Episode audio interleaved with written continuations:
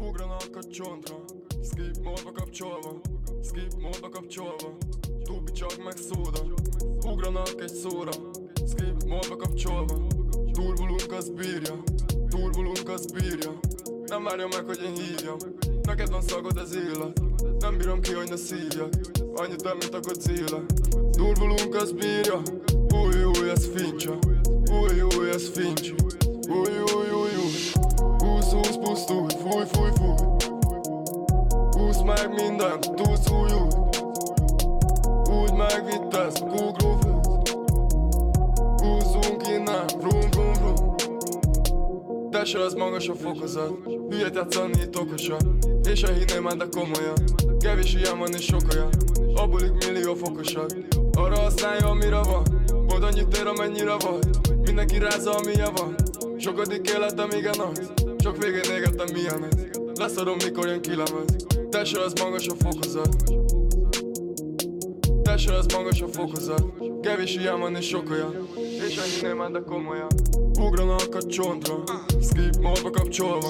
Skip módba kapcsolva. Tubi csak meg szóda. Ugranak egy szóra. Skip módba kapcsolva Turbulunk az bírja. Turbulunk az bírja. Nem várja meg, hogy én hívjam. Neked van szagod az illat Nem bírom ki, hogy ne szívjak Annyi több, mint a Godzilla. Turbulunk az bírja. Új, új, ez fincsa Új, új, ez fincsi új, új Új,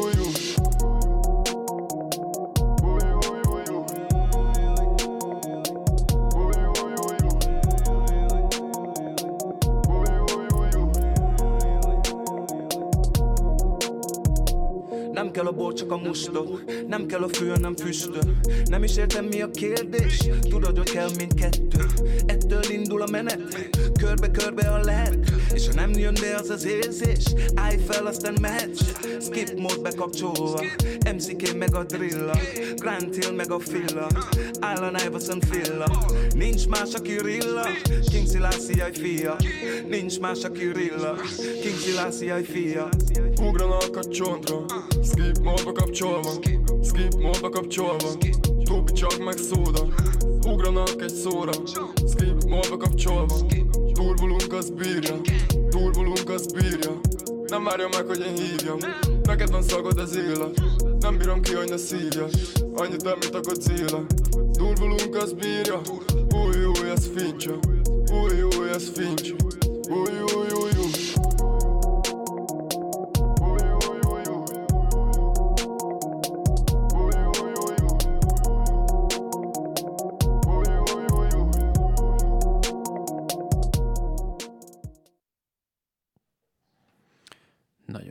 Ez egy olyan szám volt, hogy volt egy 30 másodperces szám, és, És négyszer egymás után másolták. Mert most már mesterséges intelligenciával készül a zene is. És nem tudod, nem tudja az agyad befogadni a hosszú dallamokat. Tehát most Figyelj! már egy Verdi Requiemet meghallgatnod, az erőfeszítés lenne. Most van ez a... Mondtad, hogy mész túrázni, és Igen. lesz idő, amikor nem lesz adás. Igen, És azon gondolkodtam, hogy ha már most úgyis belástad magad a mesterséges intelligenciába. beleástam. Olvastam Igen. az interneten, hogy van ez a GPT-3 nevű szöveggenerátor. Ah, Nem akarod-e magadat hogy benyomni neki? Ö, ugye van, olyan sok adásunk van már. Tehát Igen. benyomni alapmintának, és annyi lenne a feladat, hogy három adást legenerálni. Most hallottam egy kis előadást, egy magyar előadásnak egy részletét. Talán a Tudományos Akadémia. Igen. A, ezekről Ilyen az, hasznós dolgokról beszélnek az, az öntanuló rendszerekről. Uh-huh. Méghozzá azt, azt a változatát használták, hogy osztályba sorolás. Tehát mutat egy képet, és megmondja, hogy ez Igen. ilyen csirke. Uh-huh. Ez, ez a típus ment. És elmondta, hogy mi ennek a gyengéje. Uh-huh. Egyrészt az, hogyha nagyon nem a tanító adatot mutatod meg neki, Aha. hanem valami betanítottad madarakon, Uh-huh. és oda teszel egy hűtőgépet, Uh-huh. van rá esély, hogy nagy százalékkal fölismeri, hogy az egy gulipán. Tehát semmi adata nincs, és talál valami olyat, amit Uh-huh. tehát egyrészt így hibázik, Másik, ami még érdekesebb, hogy ugyanúgy, mint ahogy a szemnek van optikai illúzió, Uh-huh. hogy a szemed nagyon jól lekövet mindent 3D-ben, Igen. de ha oda teszel neki egy speciális, megkonstruált ábrát, Igen. akkor kicsit megőrít. Igen, mint azt jól ismerjük. És ugyanígy lehet nekik is adni ilyet. Tehát egy, egy Hát ebből vannak ilyen klasszikusok. Én láttam egyszer egy videót egy ilyen hacker konferenciáról, ahol a srácon egy olyan sál volt, ami ilyen kis pixeles mintázat volt, és az volt a mondás, hogy őt semmilyen arcfelismerő nem fogja emberként azonosítani. Igen. És ugye ennek van még egy szép al esete, hogyha egy képbe belekeversz olyan háttérzajt, ami a te szemedet egyáltalán nem zavarja. Igen, igen. Akkor fölismeri, hogy az egy bármi. Igen, vagy, vagy nem ismeri fel. Tehát igazából Hát az, az ugyanaz, mint a pixeles sál. az lesz, hogy tetkók lesznek az emberek homlokán, hogyha nem akarod, hogy felismerjenek. Csak gyorsan Csak az a kérdés, hogy ezt milyen gyorsan tudják kiszűrni. Tehát én azt nem értem, hogy a pixeles sál az egyrészt mennyire univerzális. Tehát a, például a budapesti random térfigyelő kamerát átveri. ahogy, ahogy ismerem a programozókat, meg a GitHubot nézem, ha valaki megír egy kódot, uh-huh. akkor más nem írja meg. Tehát azt gondolom azért, hogy előbb-utóbb tök ugyanaz a kód fog futni. Hát, illetve a betanító adatok véges száma. Tehát ez lesz az, ad, ez lesz az érték, hogy van egy milliárd kiló betanító adatod, és uh-huh. ha azon betanítasz bármit, az ugyanaz, az, abban nem lesz sál. Nem lesz pixeles sál. Meg egy, egy pixeles sállal nem tudsz mit kezdeni ezeknél. Mármint. Tökre nehéz rátanítani, hogyha van egy pixeles sávot, hogy mégis ismerjen föl. Mert egy csomó pixeles sávos embert kéne mutatni, és akkor szerintem rájönne. De amikor egy darabod van, akkor azzal nem tud mit kezdeni. És nem lehet direktbe belenyúlni a modellbe. Hát ez benne a szép, hogy nem. Tehát nem mondhatod azt, hogy Értem. de ez. Akkor viszont nekem kell egy ilyen sál. Vagy egy pont egy olyan sál kell, mert ha sokan járnak, akkor buksz. De nem járnak sokan. Igen. Konkrétan nem láttam még egyet sem Magyarországon. Na, akkor jó. Akkor hajrá. Mert nem, igazából nem tudom, hogy arcfelismernek-e a budapesti térfigyelőkamerák, de az a feltételezésem, hogy igen.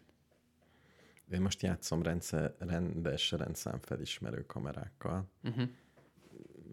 Vásárolok is, meg uh-huh. játszom is újokkal, uh-huh. és kíváncsi vagyok, mit kell rajzolnom. A nyilvánvalókon kívül. Tehát ami nem nyilvánvaló, hogy megtévesszem. Mert egy-két nyilvánvalót tudok ajánlani. Köst fel egy fekete kötözővel a rendszámot. Ez ugye két plusz vonal lesz, uh-huh. és ez néha, néha sok. Tehát a klasszik szikszalagos megoldás, az például eleve rendszám felismerésre képtelenné teszi. Hát amikor rá... Tehát ha például nem akarsz autópályadíjat felvásárolni, akkor a fekete szigetelő szalag Ha az le, egyik lehetséges megoldás. Mm, lehetséges, hogy az, hát fekete kötözővel fölkötöző, de nem szikszalaggal szokták. Jó. Még szerencsére nincs kocsim. De nem százszázalékos, mert egy csomót fölismer, de egy csomót nem. De van, uh-huh. van még egy jó, amit alkalmaznak, rakják ki egy rendszám betűtípussal ugyanolyan karaktereket, mindent, mondjuk az ablakodba, uh-huh. ahol rá van írva, hogy Józsi. Az a legjobb? Az elég jó. Tehát azt eléggé össze szokta keverni, mert ugye lehet ott is egy rendszám, tehát simán lehet fönt egy rendszám, például egy hókotrónak, Aha. tehát azt is kell nézni, föl is kell ismerni, uh-huh. és akkor neki eldönteni, hogy most a Józsi Hogy jó-e. melyik a rendszám. Igen, Tehát ha kirakok mondjuk négyet, akkor vagyok a legjobb. igen, igen. Ha nem elég jó, akkor ott valószínű elég jó vagy. De is, ha nem azt írom, hogy Józsi, hanem azt, hogy JKF 147. Akkor még jobb, akkor még jobb vagy. De nem tudom, hogy ez csalás-e. Gondolom, igen. Igen, de egy Józsit kiírni ugyanúgy, hogy H, tehát minden ugyanaz. Láttál ilyet kamionoknál, nem? Persze. Ez ezért van. Ezért is szerintem. Szép, Van egy, ö, szép, szép, ki van ez dolgozva. és mikor jön ki a jogszabály, hogy a rendszámbetű típust nem szabad használni? Szerintem ilyenek lesznek, tényleg. Biztos, hogy ez lesz. Igen. De egyenlőre azért a rendszám az nem egy olyan űrtechnológia, tehát föl tudják is. És miért nincs az, hogy rendszám helyett egy QR kód van? Mi értelme van a rendszámnak? Mert a rendőr, aki ott áll, az látja. Meg te, hogyha baleset van, és valaki elrohan, akkor meg tudsz jegyezni három betűt, három számot. Ezért is van három betű, Akkor három szám. és QR kód. És chip. És GPS-es Hát adat. csip a bőr alatt, de az már benn van most. Neked is benn van, érzed. Nekem benn van, az biztos. Jó. Jó kis Ma reggel is túl korán ébredtem a chip miatt. beremegett. Valami volt. Nem tudom, fölkeltem ötkor teljesen spontán. Képzeld, véle sütöttem egy jó kenyeret, amit szeretsz. Teljes kiörlésű rózs. Jó Ilyen, hangzik. ilyen nagyon sűrű, kicsit savanyú.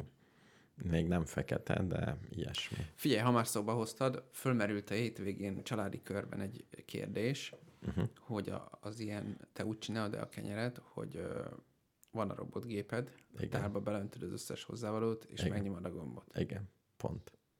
És nem tapadsz fel a falára az edénynek. Addig csinálom, úgy csinálom, hogy ne tapadjon föl. Az Hogy a jó érted? arány. Sose tisztogatom. Azt mondta az öcsém, hogy neki feltapad. Akkor mi a hiba? Túl sok víz. Túl Keves, sok víz? Kevesebb víz, több kelesztési idő. Tehát fél nap kelesztés. De nem, ez még a legeleje, amikor még semmi kelesztés. Tudom, de, Beleöntöttem de először hogyha kevesebb- lisztet, vizet, kovászt beleöntöttem. Még Sót, ezt még sót. kanállal se kevertem meg. Igen. én így szoktam. És megnyomod a gombot, és elmész. Igen. És megcsinálja. És úgy addig csinálja, én azt szeretem, ezért ha, hagyom ki a mérleget, Uh-huh. hogy följön az oldaláról. Tehát teljesen tiszta az edény. Csak leszedem a karról, és egy ilyen viszonylag sűrű masszám lesz. Tehát akkor ez lehetséges. Kevés víz. Aha, Jó, mert persze. most, most ö, ez, a, ez lesz a következő nagy projektem, hogy egy ilyet fogok vásárolni, uh-huh. hogyha letudtam az adóügyeket, Uh-huh.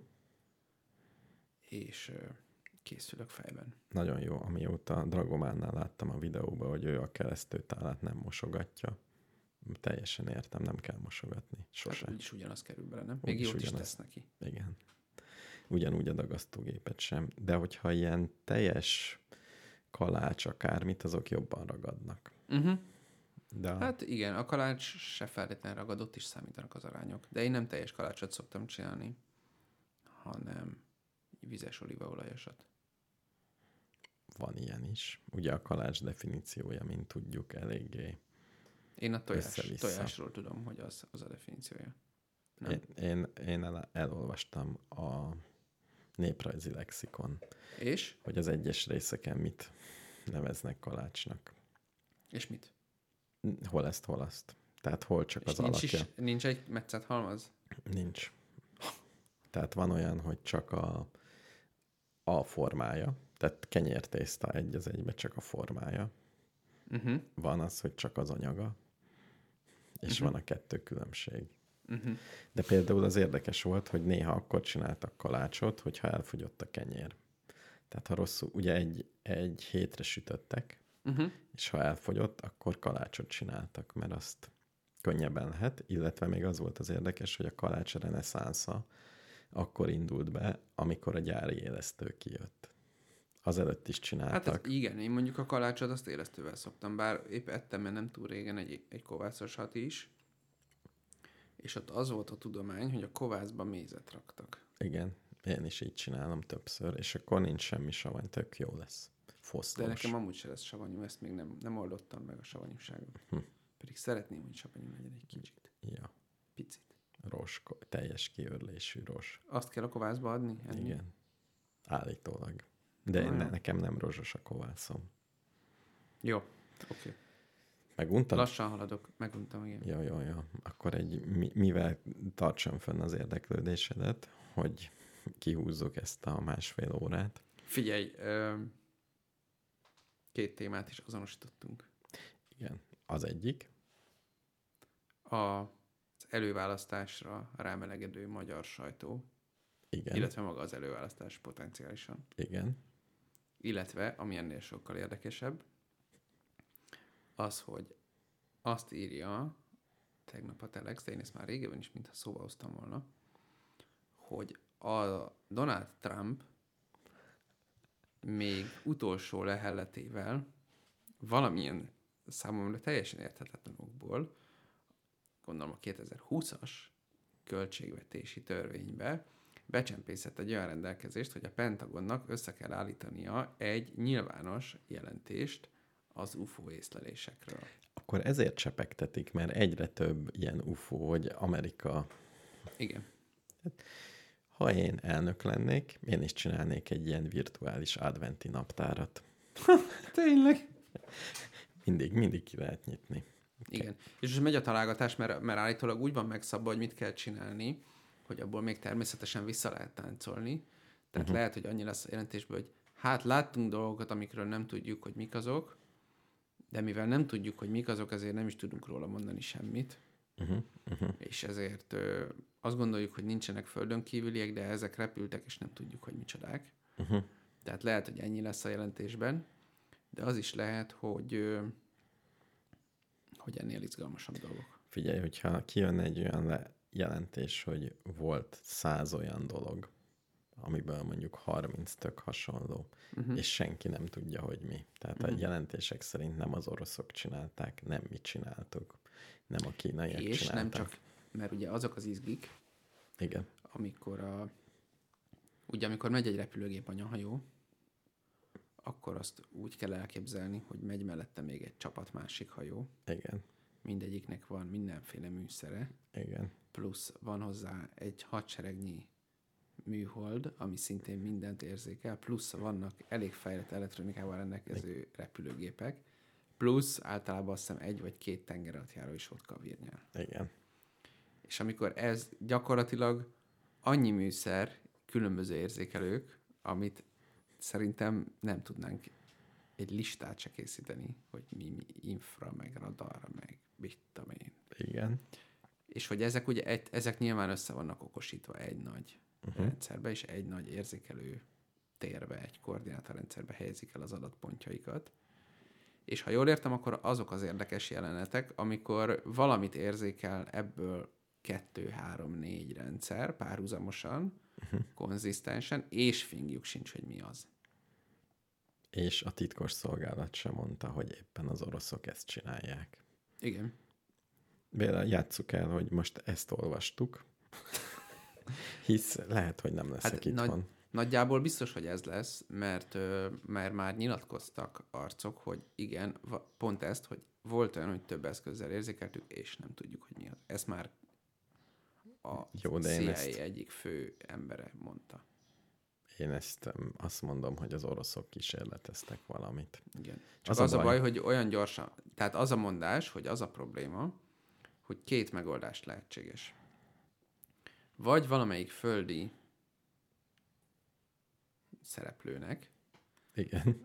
olyan eszközei vannak, amik olyan mértékben haladják meg az amerikai technológiát, hogy az nem tudom, komoly biztonságpolitikai kérdéseket vett föl, illetve felveti azt a kérdést, hogy miért nem rohanták még le Amerikát. Igen. Vagy pedig nem földi. Tehát olyan nagy a különbség, hogy mit mond, 600G-vel gyorsul, vagy valami Béla, akkor az lesz, hogy mondanak valamit, amiről a te elméleted szerint 90% biztonsággal azt állítod, hogy nem földi. Hát az a, a, abból, amit elég, de szerintem az lesz a konklúzió, hogy én ezen gondolkodom, hogy mondjuk ha bejelentik, hogy vannak ufók, mármint igazi rendes Igen. földön kívüli kis szürke, akkor mi van? Hát ez az semmi. Mert ez egyszerre a legnagyobb információ, amit lehet mondani, másrészt semmi. Most, és akkor mit csinálják? Utazzak el a Siriusra? Hát igen, ez olyan, mint hogy van vírus. Most akkor mi van? De azt eddig is tudtam, hogy van, azt is tudtam, hogy meg tudok tőle betegedni. Jó, de hogy így az egész világot így átfordítja, azt se tudtad.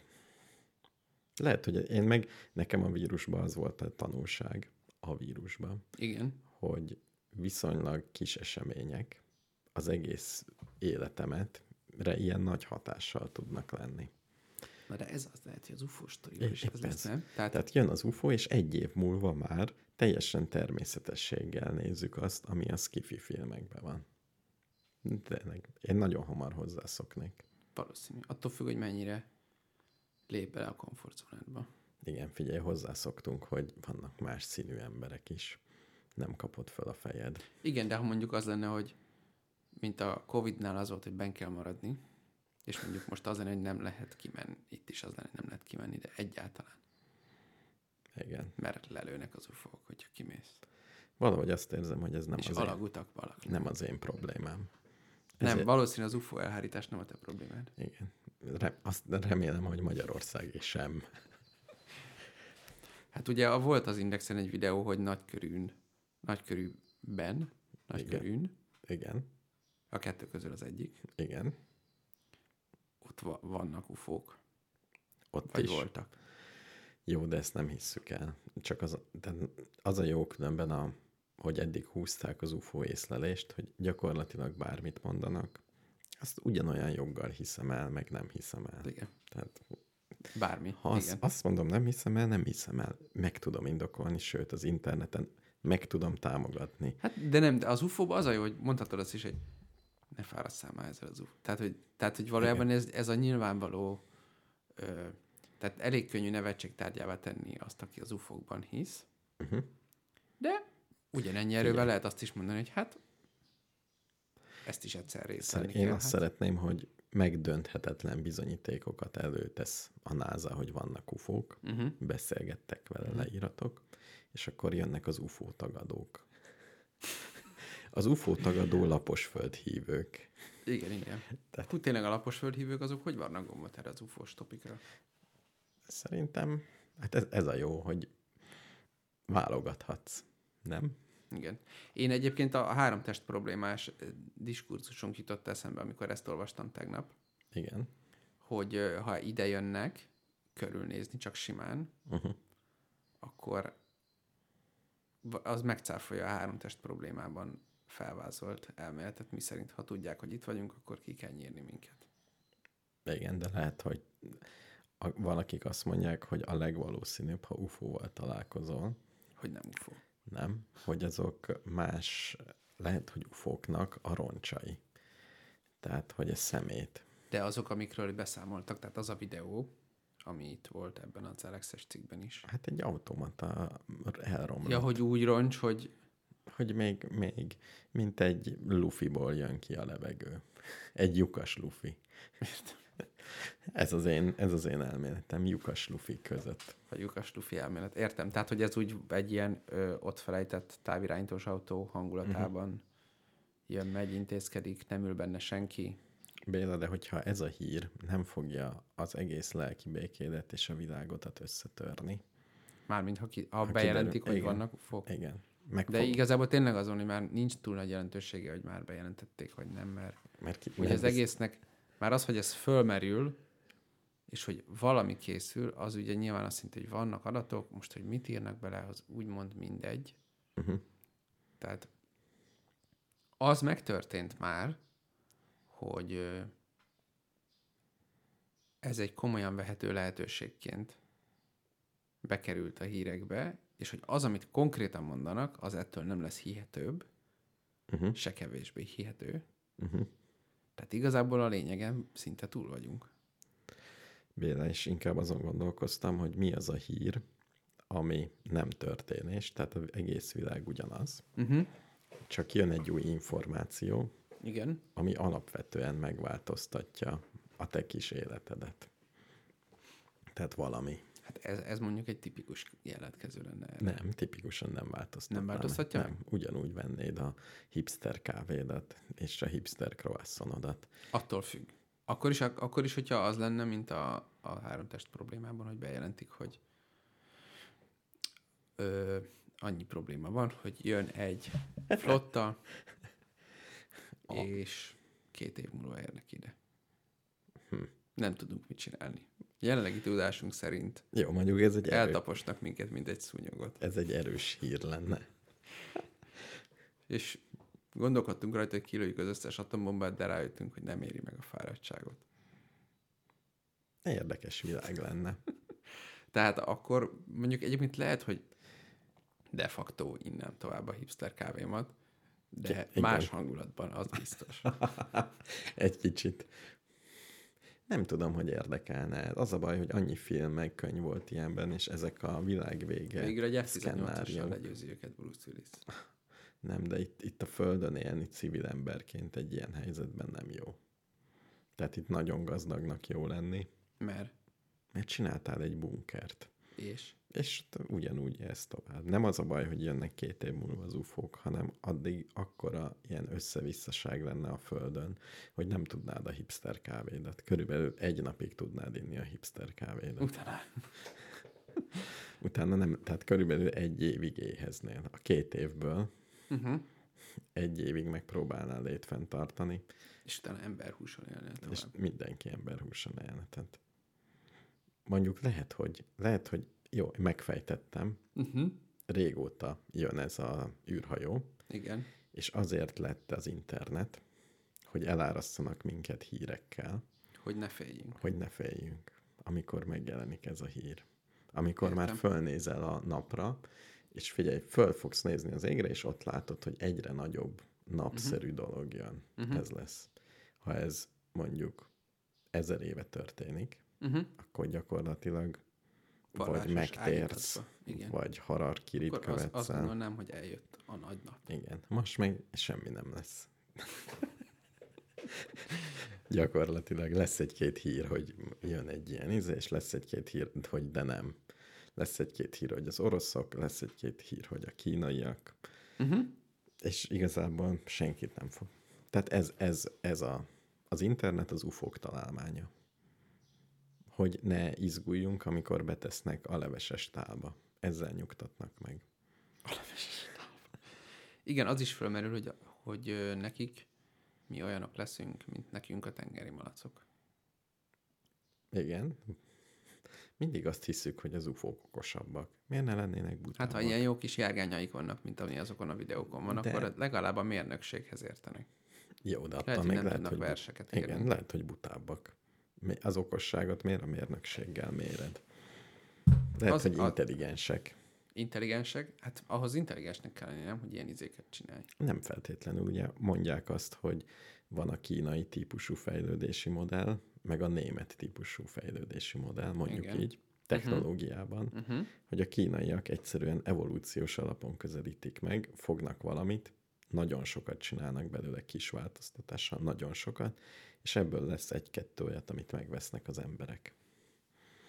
Nem tudjuk miért, de az, az a, ez, ez De vajon az mindegy, hát most nem biztos, hogy ez a leghatékonyabb, de ez, ez egy működő út, ez egy Igen, de ez nem az okosság, nem azt mondják, hogy intelligens. Tehát lehet, hogy az evolúcióval előrébb vannak. Mert mi annyira, nem is tudom, vagy a zsiráf annyira okos, hogy hosszú nyaka lett, hogy elérje a fákat. Nem, de azért az nem ugyanaz, Miért? mert a zsiráfot nem tervezte meg senki. Lehet, hogy az ufókat sem. Tehát, hogy csak egyszerűen, ha sokat várnák, akkor a zsiráf is elkezdene repülni, és ki elrepülne a holdig. Azt hiszem, hogy neked elég felületesen magyarázták el az evolúció elméletet. Ezt már többen mondták. Na jó, Tehát csak azt mondom, hogy a technológiai fejlődés meg az intelligencia nem biztos, hogy kéz a kézben jár. Egyáltalán. Áhá. Mármint, hogy szerinted lehet intelligencia nélkül technológiai fejlődés, Igen. vagy lehet Igen. technológiai fejlődés nélküli intelligencia. Mert lehet, hogy a másik a buddhizmus, ugye? Tehát, hogy rájössz dolgokra, uh-huh. és ezáltal nem elkezdesz csinálni valamit, hanem abba hagysz csinálni valamit. Igen. Igen, igen. Tehát, Tehát az is felmerül, hogy az ufók, ha nincsenek, úgy értem, nem jönnek ide ufók űrhajókkal, az azért is lehet, mert már rég rájöttek, hogy Igen, tehát nem, mert, in, nem mert, mert meg. intelligensek. Igen, rájöttek, Mert hogy nem minek? éri meg. nincs értelme. Szórakozni. Most a vágyainkat kergessük ebben a rövid világban. Igen. Ugyan már. Így van. Tehát lehet, hogy ott ülnek a Siriuson, és a köldököket nézik, és a megvilágosodást keresik. És lehet, hogy a technológia csak olyan, hogy unalmukban rakták egymás mellé az atomokat egy milliárd éve, és véletlenül kijött egy űrhajó belőle. Véletlenül. Hát elég kicsi valószínűsége van, de igen. Igen, egy kicsit nagyobb. Öntögették. Nézd meg, hogyha véletlenül az alkimistáknak sikerült volna valamit csinálni, Uh-huh. az, az most okosság vagy szerencse? Mondjuk nem sikerült. Hát nem sikerült, és most már azért tudjuk, hogy nem is sikerülhetett. Igen, de lehet, hogy szerencséjük volt. Figyelj, Mármint csomó, nagyon sok mindenre rájöttek, másra. meg egy csomó találmány az nem úgy alakult ki, hogy okosan szétfejlesztettük, hanem valakinek szerencséje volt valamivel. Igen. És lehet, hogy neki... De, volt, de olyan is volt elég sok, hogy átgondolta. Igen, de lehet, hogy az ufók Tehát a, mondjuk a véletlenül- gőzgép nem a véletlen műve. de mondjuk a elektromos akkumulátor Az igen? Hmm, betippelem. Olyan valószínűtlen nem, hogy lítiumból. Elkezded a fejedet vakarni. Hogy Hát ott, ott biztos ment a próbálkozás, hogy tehát felfedezték, hogy vannak ilyen elektrolitok, és akkor utána csináljunk ilyen elektródát, meg olyan elektródát, meg amolyan elektródát, kipróbáljuk, mondjuk ott van az a 200 elem, Igen. hát próbáljuk ki az összeset, nem olyan sok az. Ahhoz képest semmi előrelépés nincs. Hogy véges számú anyag van a periódusos rendszerben. Igen. Kicsit gyorsabban is csinálhatnának. Tehát szerintem a technológiai fejlődés újabb elméletem van, Uh-huh. csak és kizárólag mennyiségi kérdés. De ez, ez abszolút igaz. A, tehát a modern tudomány, az szerintem ez, ez benne valahol a hatékony is, meg valahol a... Tehát az is egy ilyen ipar, iparággá vált a tudomá, tudás generálás. Én azt látom, hogy ez legjobban akkor volt látványos, amikor az egyetemen biokémiával foglalkoztam, és ott úgy tűnt, hogy abban a laborban azt csinálja minden kutató, hogy van mondjuk egyféle enzim, vagy valami egyféle, Uh-huh. egy olyan kicsi folyamat, amit nehéz érzékeltetni, hogy mennyire kicsi folyamat. Mármint azt érzékeltetni, hogy milyen sok különböző ilyen kicsi folyamatból tevődik össze az emberi test, Uh-huh. Ja, és, és abból képest- egyet Uh-huh. azt méregeti. Hogy mi van, ha például én abból írtam a TDK dolgozatomat, hogy egy típusú folyamatot négy különböző anyaggal lehet blokkolni, és az, hogy hogyan blokkolom, per lassítom, per kicsit blokkolom, nagyobb blokkolom, az mennyire változtatja meg az egyéb folyamatokat Ah, körülötte. Értem. És akkor ebből lett egy elég jó kis eredmény is, mármint Azután va- valami... szabadalmaztattad, és jön a pénz. Nem, nem, ö, mindegy. Ö, ott az egy, ez egy mellékszál, de ott nem sikerült a szociálisan beilleszkednem a laborba, Uh-huh. és noha megnyertem a TDK konferenciát, lett belőle egy cikk, aminek én nem vagyok a szerzője, hanem a témavezetőm, meg még mások. Hm. Ez egy szép dolog, mert a, egy elég menő újságban jelent meg egy cikk, amiben benne vannak ugyanazok az ábrák, mint a TDK-ban. De én nem vagyok a szerzője. De mindegy, ez engem nem fáj olyan nagyon, de aktuálisan akár lehetnék is a részes ennek. De ez nem az én nagy felfedezésem, mert azért egy TDK hallgató általában valami Mhm. olyasmi dolgozik, amit a témavezető már minimum sejt, hogy mi fog kijönni. Csak a rabszolga munkát csinálja. Hát, de meg kell csinálni sok mérést, le kell generálni elég Igen. sok mérést, Igen. elég pontosan. Tehát most mindegy. De hogy, hogy ö, már akkor ezt éreztem, hogy az egész olyan, mint egy ilyen nagy kombány, így megy előre, és akkor azok a kis izék, amik ott vannak sorban, mindegyik csinálja a saját dolgát. És Mhm. így, tehát annyi történik, hogy mondjuk az emberi biokémiát azt így szisztematikusan feltérképezzük. Ehhez el kell végezni olyan sok mérést, amit el se tudsz képzelni. Uh-huh. És az az egyszerű megoldás, hogy ezt elvégezzük. Különben igen. Hát ez, És nagyon sokat. És, és elég sok, ö, mondjuk sok tudomány abból áll most már, hogy adatbázisokba feltöltjük az eredményeket. igen. Vagy amit én a humán DNS-nek a végigszekvenálása az is ilyen volt, hogy hát ezt végig kell csinálni. Az eredeti technológiával ez pár évig tartott. Most már sokkal gyorsabban meg tudják csinálni, de végig, végig csináltak. És akkor fel, vettek sok embert, vettek mindenkitől vért, kivették belőle a DNS-t, megszekvenálták, és felrakták az internetre, hogy itt az összes DNS. Én ezen gondolkozom, amikor Marson járnak szondák, hogy uh-huh. arra lennék kíváncsi, hogy a Marsról összegyűjt összes adatot a NASA, gondolom, egy adatbázisba tárolja, már nem hülyék. Tehát mi, annak a struktúrája? Tehát hogyan írunk le egy másik bolygót, és rettentő mennyiségű adat keletkezik. De valószínűleg úgy van, nem, hogy a van mondjuk egy kamera, Igen. tehát műszerenként megy. Műszerenként egy adat. Hát annak nem lenne értelme, össze is fésülik. Tehát kell egy például térkép, kell egy időjárás. De hogy, hogy rakod össze az össze, mindent, amit tudsz, Nem, szerintem úgy van, hogy van egy, minden műszernek van egy saját adatbázisa, és ott időkódozva vannak. Ez a ródata, ennek nem sok értelme van. Biztos ez megvan. Szerintem csak ennek van értelme. Szerintem a ródata kell, de utána földolgozod azokat az adatokat, és leírod azt a világot. Szerinted van egy ilyen Tipikusan tér, virtuális marsba így, így egyesített minden, az összes szenzoradatait egyesítik, és Hát figyelj, pont amikor látsz egy sziklát, innét, meg onnét, meg amonnét, uh-huh. meg megméred az anyagát, meg megméred a súlyát, meg spektroszkóppal összerakod, akkor nem az érdekel téged, hogy ez a műszer erről ezt mérte, hanem az érdekel, hogy ennek a sziklának mi a tulajdonsága.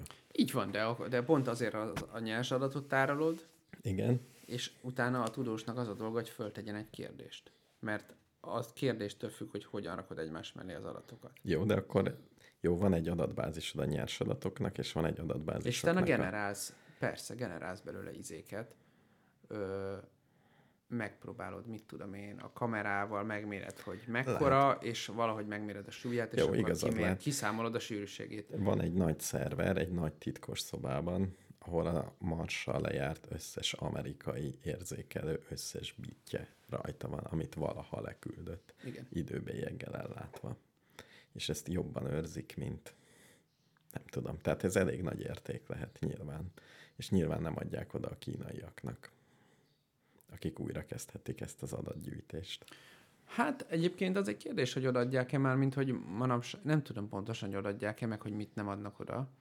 De egy nagy részét biztos, hogy publikálják, mert ö, egyrészt effektív el lehet érni rengeteg például műhordképet a NASA különböző izéin, Igen. de ahhoz, hogy tudományosan publikálj valamit, ahhoz valamennyire bizonyítanod kell, hogy tényleg azt mérted. Egy részét, igen. Hát nem tesznek mindent közzé, gondolom, de Szerinted hány olyan érzékelő van a Marsjárón, amiről nem Beszélnek. beszélnek. nem beszélnek, és ott van rajta. Olyan kevés. Mindig leírják, hogy mennyi műszer van, de olyan kevésnek tűnik. Ahhoz képest, hogy ez mekkora. Szerintem a Marsáron nincs olyan. Nincs olyan, Én, amiről én azt képzelem, hogy nincs olyan. szerintem biztos van. Mit mérnél a Marson, ami titkos? Mm, anyagokat? Vagy hogy, hogy valami előnyöm legyen, hogy én szállhassak le előbb. Tehát nem, nem, adok, nem adok át minden adatot, hogy a többiek is szívjanak egy picit. Figyelj, Ja, hát figyelj, mondjuk, hogyha van egy jó domborzati modelled a Marsról, és akkor csak egy butábat teszel közzé. például, vagy egyáltalán a leszálláskor van egy csomó adatod a légkörről, hogy amin átmentél, mit érzékeltél. Ja, értem. Biztos nem ad, ha mindent odadnának, akkor mindenki ugyanott tartana, és ugyanolyan űrhajókat tudna csinálni gyakorlatilag, ha minden adott nyilvános lenne. Akkor lekopizzák Elon Musknak a rakétáját. Uh-huh.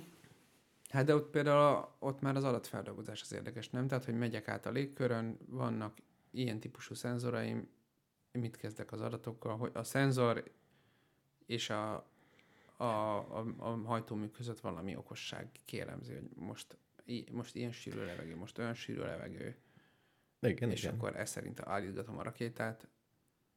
Lehet, hogy a Az szoft- algoritmus a lényeg, nem az, hogy mennyi a légnyomás. Hát de az is nagyon lény- lényeges, hogy mennyi a légnyomás. Milyen határértékek között kell.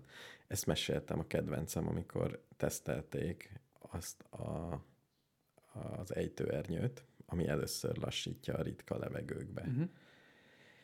És ugye próbálták modellezni, Uh-huh. és van egy olyan modellezési technika, hogy csinálnak egy, egy modellt, Uh-huh. és utána random adatokkal megkeverik. Mhm. Nagyon sok, és nagyon sokszor lefuttatják. Uh-huh. Tehát nem tudják, mi lesz a végeredménye, mert a modell szépen végig számolja, Uh-huh. hogy innét fúj egy szél, onnét fúj egy szél. Uh-huh. És ugyanezt csinálták a ejtőernyővel is, Mhm. nagyon sok adattal, meg természetesen élőbe is kipróbálták, és utána azt mondták, hogy sajnos igazából nem tudjuk, hogy hogy fog viselkedni. Tehát hogy ne, nem, vagy, nem, nem tudjuk lemodellezni, hogy pontosan mi lesz ott. Ezért volt egy kis izgalom, hogy tényleg jó kell az ejtőernyők, milyen turbulencia lesz. Nem, Igen. nem tudták. Hát, ja. De hát ez szerintem teljesen legitim. Igen. És ha már egyszer tudod, megvannak az adatok. Na jó, ez csak Egyébként a tudományban szerintem ez az egyik legfurább ö, dolog, vagy így a, a, mondjuk a médiában, ahogy a tudományos dolgok megjelennek, például a koronavírus, hogy a tudósok úgy jelennek meg, mint a tudás őrzői. De a tudományos tevékenység jó esetben 90%-ban arról szól, hogy mit nem tudunk. Meg az én És próbálnak rájönni, és nem megy. meg az én tapasztalatom szerint lehet, hogy ez kell a tudományhoz, de bármikor eszközöket csináltunk tudománynak, uh-huh. egyetemnek, kísérletnek, azok ráérősek, linkek, csak a pályázat, egyáltalán mit csodálkozom, hogy hogy működik a tudomány egészen. Tehát egy átlagos cég ezerszer hatékonyabb, tudja, hogy mit akar, mit szeretne, uh-huh. határidők vannak, pénze van. Egy egyetemnek csinálsz egy kísérletet, amiből sok pályázatot sokkal rosszabban költik el a pénzüket, láthatóan. A kamu pályázatok. De persze, de Úgy, De azért a cégeknek is a nagy része, mit tudom én, tehát mondjuk, hogyha élelmiszertermelésre gondolkodunk, a nagy része az hulladékot gyárt ugyanúgy. igen. Tehát a cégek közé, mit tudom én, ugyanúgy, ahogy pékből van Magyarországon. Jó, van ezt, 15 nem ezt jó pék, értem, de és a, van Magyarországon 15-nél kicsit több jó tudós. jó, de a jó, jó, mondjuk ez is lehet. De inkább azt És a jó tudós az nagyon sok pénzből nagyon sok tudást csinál nagyon gyorsan. tényleg nagyon gyorsan is. Akár gyorsan is, igen. Jó, ilyennel nem. Én azt hittem, hogy a tudományos gondolkodásmód, vagy kell ez a nyugodt meleg víz az egyetemeknek a berkein, ahol mindenki... Nem, hát például, például olyanba ismerek egy jó tudóst, aki távérzékelésben jó. Uh-huh. És akkor, ha azt a feladatot adod neki, hogy egy bizonyos szempontból mondjuk az egész országot 4 cm-es felbontással távérzékeljed, és csinálj uh-huh. hozzá egy kiértékelő algoritmust, ami ekkora pontossággal téved, akkor az agyában beindulnak a fogaskerekek, és mondjuk másfél év múlva kapsz egy akkora adathalmazt, hogy megdöbbensz, és ott van benne a válasz a kérdésedre. Uh-huh. Tehát ami gyakorlatilag már cégszerű működés, tehát ez egy termékelőállítási Igen. folyamat, de ő közben megoldott 16 ezer darab ökológiai problémát, csinált egy csomó terepi felvételt, validálta, ezt csinálta, azt csinálta, Jó, de pont azt látom, hogy a tudomány az nem cégszerűen működik, amennyire én beleláttam a egyetemek és környékei. Hát a többség nem. És nem is hatékonyak, tehát lehet, nem biztos, hogy ez a cél, és nem biztos, hogy hatékonyan működne, de nem De mire, működik. az a kérdés, hogy mi a hatékonyság? Mert ugye a cég, a cég hatékonyságát azt abban méret, hogy mennyire termeli a lóvét. Igen. Hogyha elkezdesz azzal foglalkozni, hogy melyik, mit tudom én, mondjuk borászati cég a legjövedelmezőbb, akkor mit tudom én, gondolom a Hilltop, vagy valamelyik ilyen szar. Már itt is ugye nehéz pont egy borászati cégnél, hogy most az a leghatékonyabb, aki a legjobb bort csinálja. Na, pont, ide, pont ezt akartam mondani, hogy melyik a legjövedelmezőbb, vagy melyik csinálja a legjobb bort. Igen. És a legjobb bornál ott egyrészt késegyig viták lennének, hogy melyik a legjobb bor, de azért valószínű Igen. lenne egy-két erős jelölt, és akkor köztük azt mondanánk, hogy nem tudunk dönteni, de tök más csinálnak. És ezek egyáltalán nem biztos, hogy nagyon jövedelmezőek. És a, igen, a tudom, és a tudományt, vagy mondjuk egy... És a egyet- tudománynál meg hogy méred ez, hogy erre fontosabbak-e az eredményei az A tudósnak, mint a B tudósnak? Vagy Több eredmény. az, hogy ő erre rájött, rájött valamire. Az, hogy ő erre rájött, ez egyáltalán fontos-e? Jó, de nem is ez a bajom. Egy kicsit ez is a bajom, hanem hogy arra a dologra, amit mondjuk van egy projektje, hogy le kell mérni ezer dolog ízét, hogy előrébb jussak. Uh-huh. Ezt egy cég leméri egy óra alatt, egy egyetem leméri fél év alatt. Ez a tapasztalatom, hogy ott elszöszmötölnek, ott kicsit Van, ez ezt van. csináljuk. Ez van. Szerintem ez van. Én, ö, hát ez kicsit azért is van, mert nem gazdaságilag optimalizált a dolog. És lehet, hogy ez kell a működéshez. Lehet, hogyha le kéne mérni időre, akkor... Nem, szerintem, szerintem ö, ebben a tekintetben, és meg fognak kövezni a hallgatók, ebben a tekintetben szerintem például Palkovics László, amikor azt kritizálta, hogy a magyar tudományos intézmények ö, nem teljesítenek, akkor sok tekintetben igaza volt. Tehát szerintem bőségesen lehetne mit optimalizálni a rendszeren, uh-huh. hogy ö, többet dolgozzanak, hatékonyabban dolgozzanak, a, mondjuk a kiválasztási folyamatok azokat válasszák ki, akik a legjobbak, és nem azok, akik a, mit tudom én. Ö, tehát, tehát rengeteget lehetne rajta optimalizálni, de valójában szerintem a vállalatokban is így van. Tehát ahogy, ahogy beszélsz róla, azt képzelem, hogy te egy viszonylag hatékony cégnél dolgozhatsz. Fordítva, hogy dolgozok hatékony cégeknél is, nek is. Ja, már mint nem a saját vállalatodról beszélsz ilyenkor. Nem, nem, nem. Hanem mondjuk összehasonlítok ja, egy audit, ami nagy sóhivatal, mert olyan iszonyat nagy, de azt már megértettem, az egy nagy felismerésem volt, uh-huh. hogy egy nagy vállalat akkor működik, ha egy melós fölött van öt ember uh-huh. a szisztémába. Akkor kicserélhető a zamelós. Tehát akkor, fog, akkor lesz föntartható, és nem sír, hogyha kirúgunk egy embert, ha minden ember fölött van öt, aki nem csinál fizikai munkát. Aha. Nagyságrendileg ez, ez van egy rendes gyárban. Értem. Ezért is. Na mindegy. mindegy, hogy gépesítünk, vagy nem. Hát nem teljesen. Ja, illetve van egy olyan sajátos folyamat szerintem, hogy azok a tudósok, akik kimondottan piacképes dolgokat állítanak elő, akár Igen. véletlen rájönnek, hogy nézd, csak ez egy piacképes dolog, azok távoznak az egyetemekről. És a piacon értékesítik Én pont azt gondoltam, hogy nem képesek piacra vinni. Dehogy nem. Hát erre, jó, Magyarországon nincs olyan nagyon sok, ezen is nyígott a Palkovics, hogy nincsenek, nincs annyi spin-off cég, mint uh-huh. mondjuk Amerikában. Tehát mondjuk, mondjuk a Google is egy ilyen. De ebből tudod, mi következik, hogy az egyetemen, a kutatólaborban a buták és életképtelenek és szerencsétlenek maradnak, akiknek e, nem ha volt csak pénzügyileg jó. nézed, akkor igen. De vannak emberek, a, mint hogy oly sokszor elmondtam már ebben a rádióban, hogy valamit megérteni az egyik legnagyobb örömforrás. Ja, és vannak ilyen tudósok. És vannak emberek, akik erre teljesen teljesen rá, rá lehet erre szokni. Tehát a tudomány papjai gyakorlatilag. Az, hogy valamit, hogy van valami a világon, amit senki se tud, és aztán te megmondod, és tényleg uh-huh. úgy van, ez elég jó érzés. Ez több érzés, mint hogy sok pénzed lesz. Hát kinek hogy? Uh-huh. Valaki leszarja. Uh-huh. De e, ez egy ez egy e, viszonylag erős élmény, főleg, hogyha újra és újra megcsinálod. Igen. És egy, egyre nagyobb kérdéseket tudsz megválaszolni. De pont az, hogy egyre kevesebb ilyen, tehát pont egy egyetemen még eljutsz olyanra, hogy olyan kérdéseket tesznek föl, amire tényleg érdekes a válasz, nem pedig az, hogy ezerszer mért le, és írj, és nyög ki egy publikációt, amit be tudsz adni valahova. Tehát egy csomó idő még eljutsz addig, hogy érdekes kérdés kerül a kezedbe. Egyáltalán föl tudod fogni az érdekes kérdést. Hmm. Ma már... Ez hogy... már egyéni kérdés szerintem. Ez, ez elég változatos. Szerintem mindenképp van favágó része, de...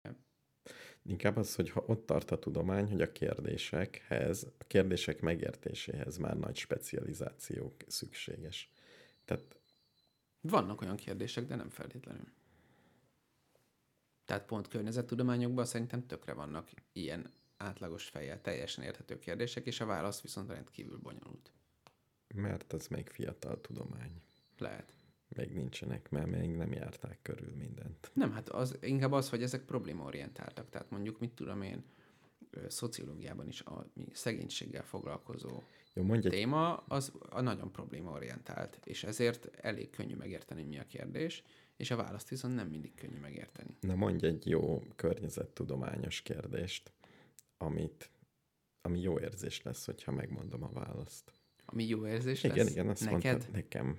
Nem kell, hogy tudjam a választ, csak hogy ami így izgatna. És megértem a kérdést. Még ugye ez a fontos. Uh-huh. Hát figyelj, ö, mondjuk az a célunk, hogy Magyarország 2000 mondjuk 45-re legyen karbonsemleges. Uh-huh. És ö, mi lenne a, az a, az energiamix, ami optimális lenne költség és munkaerő átképzés és szociális hatások szempontjából. És hogyan számolom ki? Jó, amikor elkezdted milyen, az, milyen erőműveket rakjak? Nem érdekel, de egy kicsit érdekel. Szívesen kiszámolom egy kockás papíron. Na. 2045-re? 2045-re vigyük le nullára a karbonkibocsátást uh-huh. minden szektorban, és ebből most minket az energiatermelés érdekel, hogyan állítsam elő az energiát, milyen energiát, uh-huh. és úgy, hogy ne csak a legolcsóbb legyen, mert uh-huh. Magyarországon nagy probléma szerintem az, hogy az emberek nem nagyon hajlamosak arra, hogyha én egész, mit tudom én, 30 éve a Mátra erőműben lapátoltam a szenet, akkor nem biztos, hogy turbina lapátokat akarok cserélgetni holnaptól. Uh-huh. Tehát ezt, ezt a faktort minimalizáljuk. Uh-huh. Azzal együtt, hogy be kell zárnunk a Mátra erőművet. Nincs még egy ilyen nagy szimulát, egy nagy társadalmi szimulátor, amiben beleírom ezt, és kijön. Hát ez az, hogy nincs. Megy. Az a baj, hogy, hogy tudod, mi a baj ezekkel? Meg lehetne csinálni természetesen a társadalom szimulátorodat, csak minket, mármint minket embereket, nagyon sok olyan dolog érdekel, ami egyáltalán nem mérhető. Mármint nem azért, mert valaki nem adja oda az adatot, hanem most hogy mérem azt, hogy valaki hajlandó-e átképezni magát. Jó, kimérhetem, hogy mondjuk hányból hány képezte át magát a múltban, de az egy kontextus volt. Most, hogyha nagyon muszáj, akkor lehet, hogy mégis átkép, csak nem akarja, vagy hogyha Jó, fizetek, de... hogyha ösztön... Tehát, hogy nem tudom ezt egy egyszerű lineáris skálára felrakni. Hát de pont nem úgy akarom a társadalom szimulátoromat, hogy különálló függvények, hanem ilyen rendes öntanuló rendszer címen, hogy de, nem, nem tudom, hogy egy pixel... Egyáltalán ott... milyen adatokat gyűjtesz? Az, ez a lényege, hogy mindent. De milyen mindent? Mi, mi a szenzorod? Hova teszed? GDP-t, időjárást, forint árfolyamot, közvéleménykutatásokat, tehát mind, mindent Nem, ez nagyon rossz, nagyon rossz megközelítés, ezek mi, majdnem mind ilyen agregált szarok. De ha elég sok van belőle, valamit jelent. Nem, az agregálás az nagyon rossz. Tehát De akkor már nyers adatokat ne, gyűjtsél. Nem, nem. Hogyha van egy rossz minőségű képed, nagyon sok rossz minőségű fekete-fehér képed, abból egy okos dolog, ami sokat De néz. a GDP, a GDP az nem a pixelek összessége, hanem az a felirat, hogy ez itt egy túzok. Nem, mert nem, nem, nem azt. Figyelj, így is jó, megmondom a GDP-t a többi adatból. Ez a tanító adatom. Igen, igen. Tehát a GDP az egy végtermék. Az időjárás még csak-csak. Ö... A boltokban kapható, nem tudom. Az mi. összes termék. Az összes termék. A, igen, igen, tehát a GDP nyers adatai Figyelj, bemennek. El, elmondom az összes bankkártya, hogy ki vesz mit mivel. Ezt De egyébként, benyomom. egyébként nyilvánvalóan egy csomó adattal megválaszolható társadalmi kérdést föl se tesznek komoly helyeken, és ez baj. Például engem nagyon érdekelne, hogy a most félretéve az összes korrupciós meg ilyen sztorit, tényleg ezt engedjük el egy pillanatra, hogy elköltöttünk valahány ezer milliárd forintot az úgynevezett kohéziós alapokból a társadalmi felzárkóztatás című általános célra. Ezzel kapcsolatban kilettek tűzve lokális célok, hogy Magyarországon a társadalmi felzárkóztatás mit tudom én gondolom volt, ami gyermekszegénységet célzott, volt, ami mit tudom én mit célzott, leszakadó térségek, infrastruktúra fejlesztése, oktatási, akármicsoda. Uh-huh. Oké. Okay amikor kitűztek célokat, akkor valószínűleg az Európai Unió elvárta, hogy mondják meg, hogy miben leszünk jobbak, ha ezt így elköltitek. Igen, miben ezt, ezt a házi feladatot valószínűleg elvégezte valaki, jól vagy rosszul. Uh-huh. Tehát ez valahova le van írva egy papírra, és akkor most, hogy letelt mondjuk 2004-ben csatlakoztunk az Európai Unióhoz, tehát 17 év, akkor az elmúlt 17 év adatai mondjuk gazdaságfejlettségben, vagy mondjuk az oktatásra fordított pénzek esetén, mondjuk PISA tesztekben, csak egyszerűen nézzük össze, hogy az a pénz, amit elköltöttünk itt, ilyen intézkedésre az ennyi változást hozott, ott olyan intézkedésre az annyi változást hozott. Ilyen elemzést én nem láttam. Pedig egyszer hát, kerestem. Igen. Tehát ez már, tehát nagyon sok mindent el lehetne végezni, amit csak szorgalom kérdése, ahogy mondani szoktad. Bezzeg a svédek. Hát azok tuti kimérték. Ö, pedig kisebb különbségekkel operálnak. Tehát van egy csomó dolog, amit ki lehetne számolni, uh-huh. és tökre indokolt lenne, és, és, és. Lazán kapcsolódik, elkezdtem a választásra való felkészülést, uh-huh. és azt talált, az most a, az aktuális állás, hogy kitalálom előre, hogy mi az, ami fontos nekem, Uh-huh. a, és majd oda szavazok, aki, aki ehhez legközelebb áll. Az előválasztáson? Akár az előválasztáson, akár, Akár a rendes rendesen. választáson. Tehát ha azt mondom, hogy fontos például, hogy bízzak valakiben, akkor Mhm. azt mondom, hogy bízzak valakiben, és keresek olyat, hogy bízzak valakiben. Világos. De elkerülöm azt, hogy nevesítsem. És lesz egy rövid listám, aminek két pontja már van. Uh-huh. Az egyik pontja az, hogy a négy éves cikluson belül Uh-huh. is legyen érdemi beleszólásom a folyamatokba. Ez jó érzés lenne nekem. Hát az jó lenne. Tehát ez, ez az egyik szempontom. A nemzeti konzultációt nem érzem ilyennek. Világos. Magas labda, de nem. Tehát Igen. ez az egy első. Uh-huh.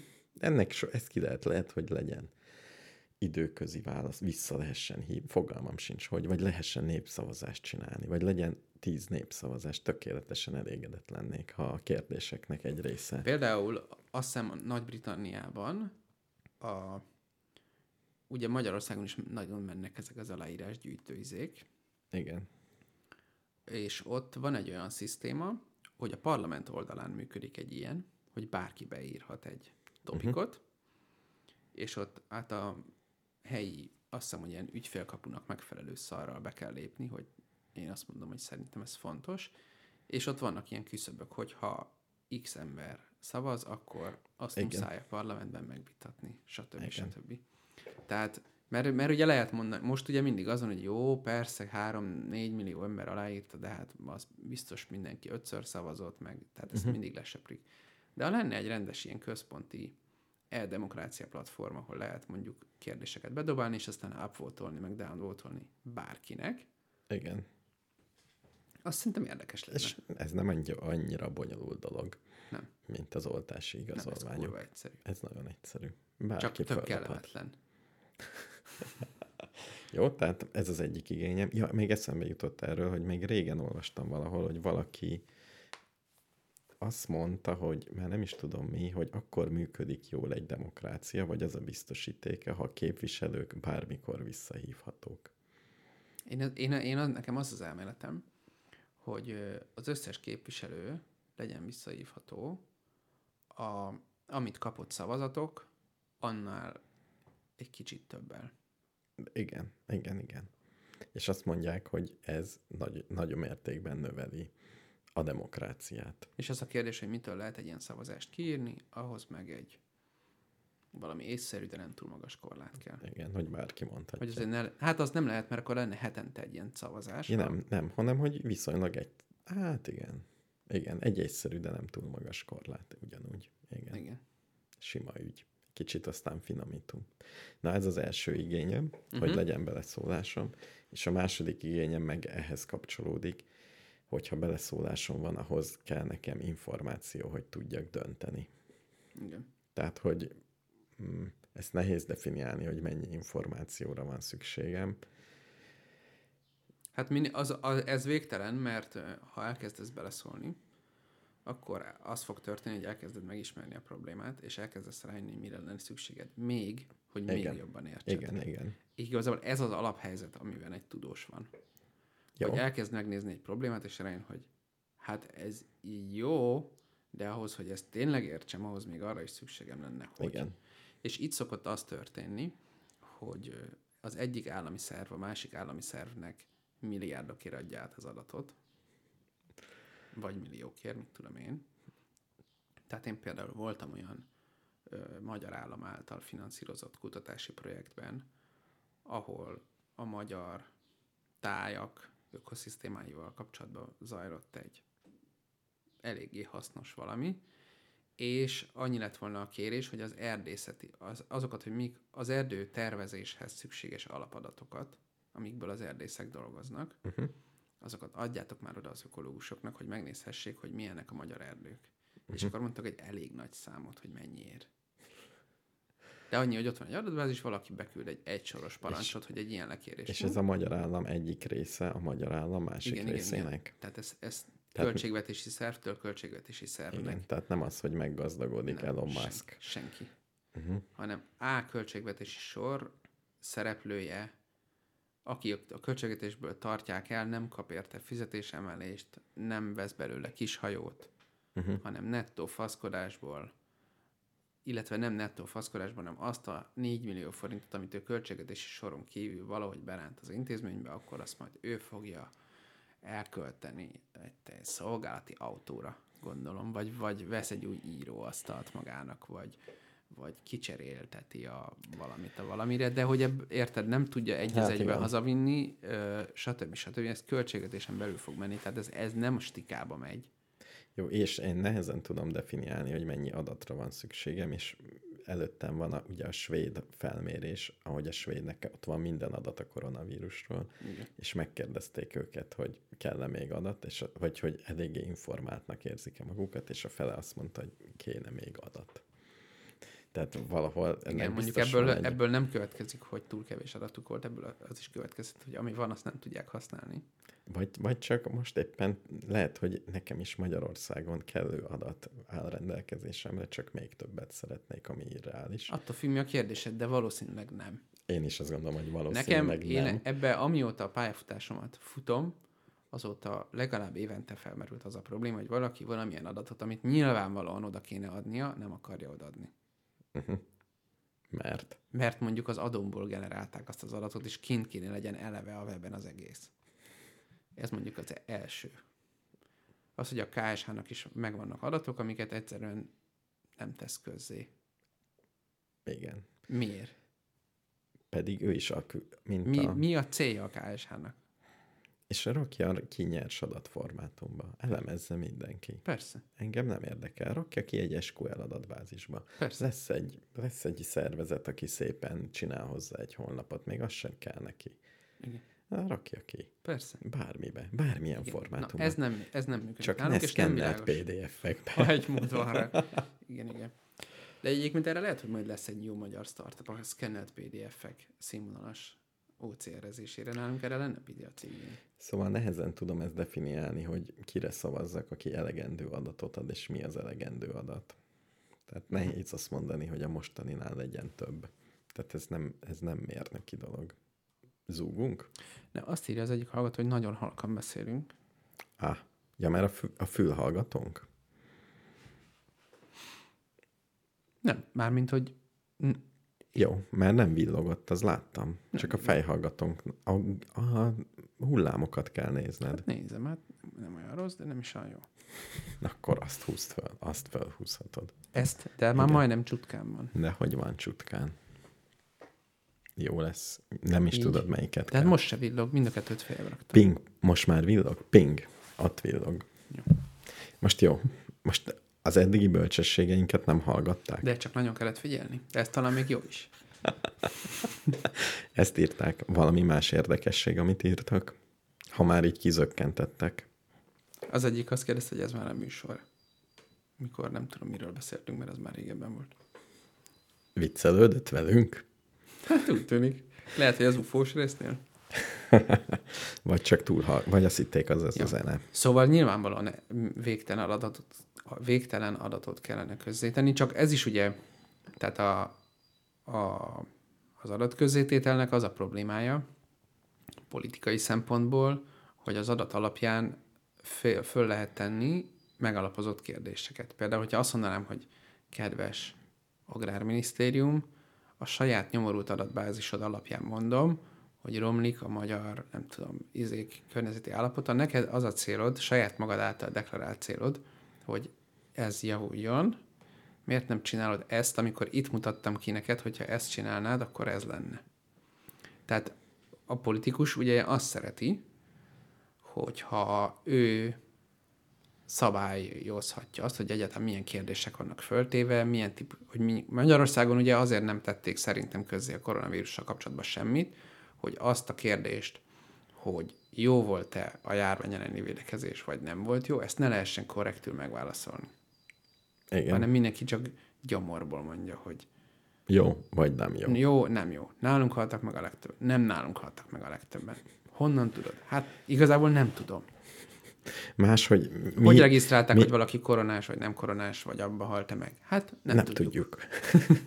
Megkérdeztük, Akkor nem honnan tudod, el. hogy nálunk halt meg a legtöbb? Nem is nálunk halt meg a legtöbb. Most Igen. mondom. Mi miért máshogy számoljuk, mint a többi ország? Akkor hogy Mert mi jobban mi? számoljuk. De mi akkor hogy számoljuk? Azt, Azt nem, tudjuk. mondjuk meg.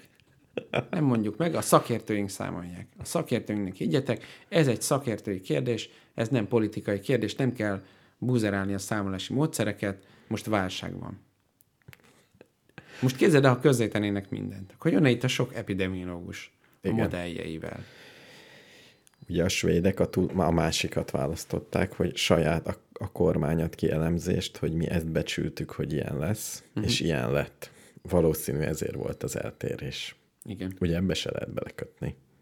Tehát ebbe sem mondhatod azt, hogy ez tökéletesen ugyanolyan jó megoldás. Szerintem még politikailag is. Ja.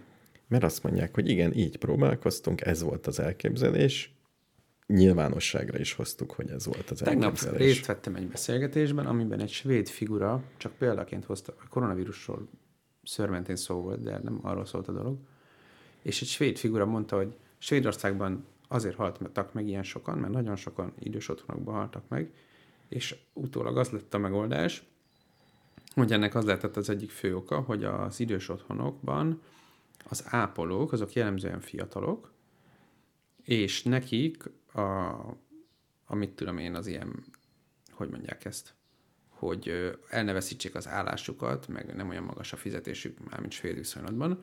Ez, ez okozott nekik annyi bizonytalanságot a személyes életükben, hogy másodállásokat vállaltak.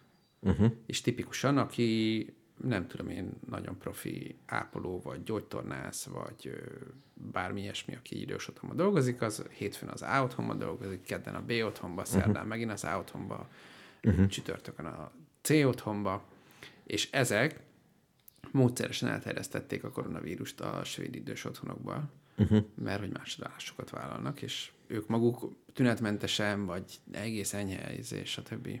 Uh-huh. És hát ugye most már mindent tudunk a koronavírusról, és, és az elején, amikor ez volt, hogy nem kell izélni, csak vigyázni kell az idősekre, akkor ezt a problémát ezt elfelejtették kiküszöbölni, hogy aki egy helyen dolgozik, az nem menjen máshova. Hát igen. Szép. Igen, és akkor erre lehet mondani, az azt mondja az, a svéd állam, hogy ezt csináltuk, ezt szúrtuk el, szerintünk ez és ez azért az is van, azt is mondták, hogy ez azért is van, mert ott a, az egészségügyi és szociális ellátás az egy félig, félig privát rendszerben működik, és a svéd rendszerben nem volt arra gyors lehetőség, hogy ebbe az állam belenyúljon, nem is nyúlt bele, uh-huh.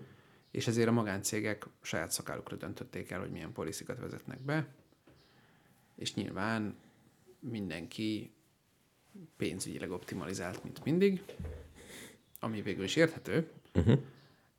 és ennek lett ez a következménye. Miközben Kanadában ott is félig privát, félig állami rendszer van, de ott valamilyen oknál fogva volt egy készterv arra, hogyha baj esetén állami irányítás alá kell vonni az összes ilyet, akkor azt hogyan csináljuk, és csak egy nagy piros gombot kellett megnyomni, hogy most, akkor srácok, következik az állami irányítás gomb megnyomása. Nálunk is ez volt katonai irányítás alá. Igen, ennyiben, igen. Ennyiben hasonló. Ennyiben hasonló, csak nem voltak nálunk előkészített tervek, az az érzésem. Az volt az összbenyomásom. Hanem nálunk csak egyszerűen nagy piros, nálunk van egy nagy piros gomb. De nincs meg. Ami egy nagy dudát szól. Igen. hogy baj van. Ez a különbség. Igen. Nincs bekötve sehova. Igen. Ennyi. De ez történt. És ott meg nem lett ez. Jó. És miért valaki azt mondja, hogy de Kanadában is, igen, minden tartományban más, hogy most ez British Columbiáról szólt. Jó. Jó. Ennyi. Akkor beteszünk egy zenét? Hát most így az adás felénél. Jó. Felénél? Nem, egyáltalán nem. Jól állunk? Elég jól. Na mi, ez a Sahara, ez jó lesz? Jó. Meglepő a Szahara zenébe, hogy ez egy nyugat-szaharai zene.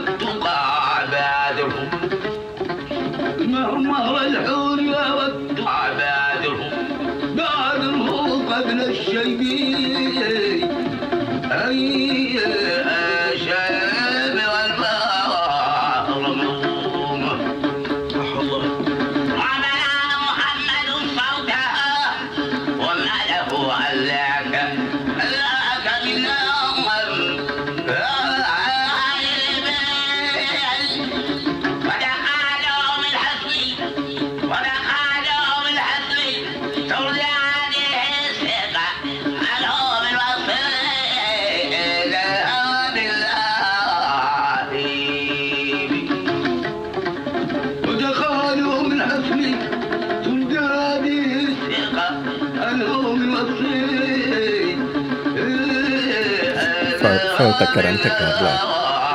Úgy érzed, hogy sok? A hallgatóknak sok. És akkor feltekerjük, ugye az, az a fő probléma, hogy az élőben bejátszott zenék általában más hangosak, mint a beszéd. És ez, eznek a kiegyensúlyozása okozza gyakorlatilag a hangerő diffiket. De, Értem. de most ugye fölnyomom még, mert most már tudom, hogy föl kell, hogy Most ez inkább jónak tűnik nekem. jó. Meglepő, hogy a zenékben ez lehetett volna egy Navajo, Navajo, Navajo, Navajo indián törzs is, vagy egy eh, mm, alaszkai, nem tudom ki. Volt, olvastam valahol, vagy hallottam, hogy Bartók Béla miután, uh-huh.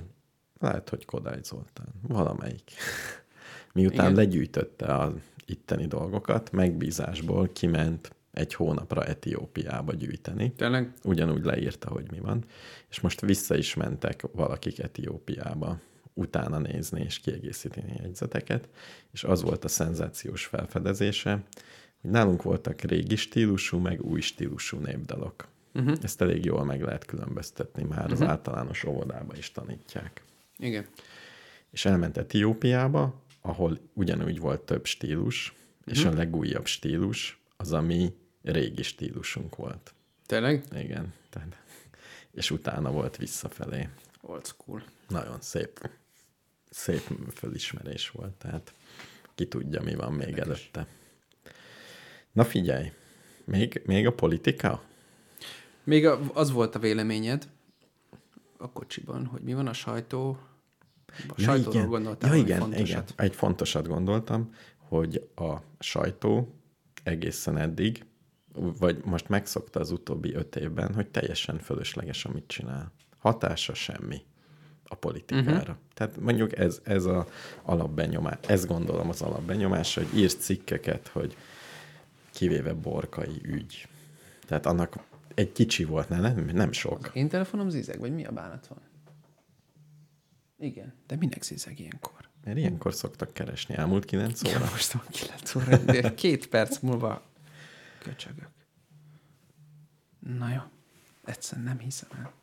Nem hiszem el. Én megtanítottam a munkahelyemen, hogy én tízre megyek szerdán, és eddig, előtte nem vagyok telefonon elérhető. Én, meg. én nem járok bedolgozni, és az már világos, hogy ez járvány után is így lesz. Uh-huh. És különböző munkatársaim vannak. Van, aki...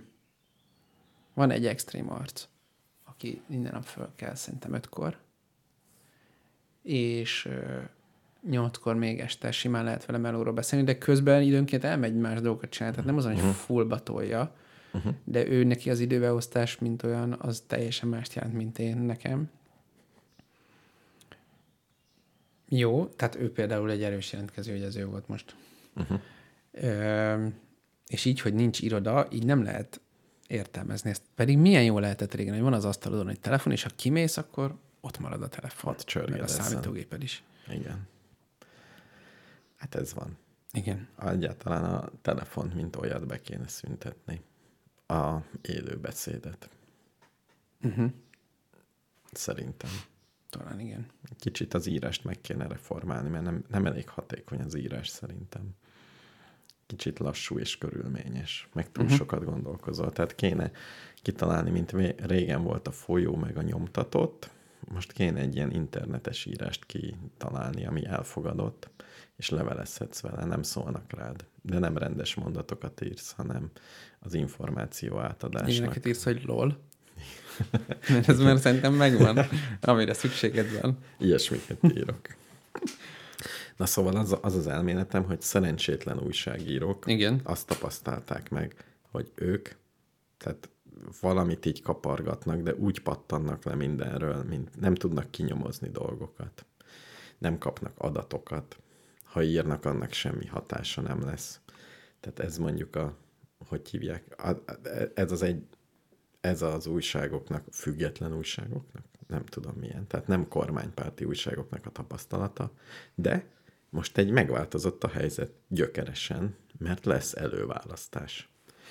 És legalább az előválasztáshoz ők érdemben hozzá tudnak szólni, úgy hozzá tudnak szólni, hogy befolyásolják az eredményt. Ez egy tök új ér, élménye lehet az újságoknak, vagy uh-huh. ami lehet, hogy régen vágytak erre, és egyá- most egyáltalán nem volt, hogy tényezők lettek abban, hogy például az előválasztást kinyeri meg. Az, hogy a... Én erről kivételesen az ellenkezőjét gondolom. Igen. Én ö, elég kevés dologban értek egyet a Fidesz-szel. És az egyik dolog, amiben egyetértek velük, hogy annyira béna az ellenzékünk, hogy gyakorlatilag a média vette át az, az ellenzékiség szerepét, ami egyébként a, ebből a szempontból még igaz lehet az, hogy ennek ellenére lepattannak a dolgokról, mert most mit csináljanak.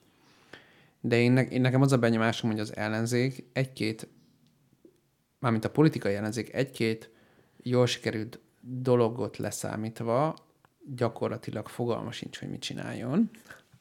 Aha. És alig kezdeményeznek valamit, és a borkai ügy, meg mit tudom én, ezek is olyanok, amik gyakorlatilag a politikai ellenzéket teljes mértékben megkerülve zajlottak le.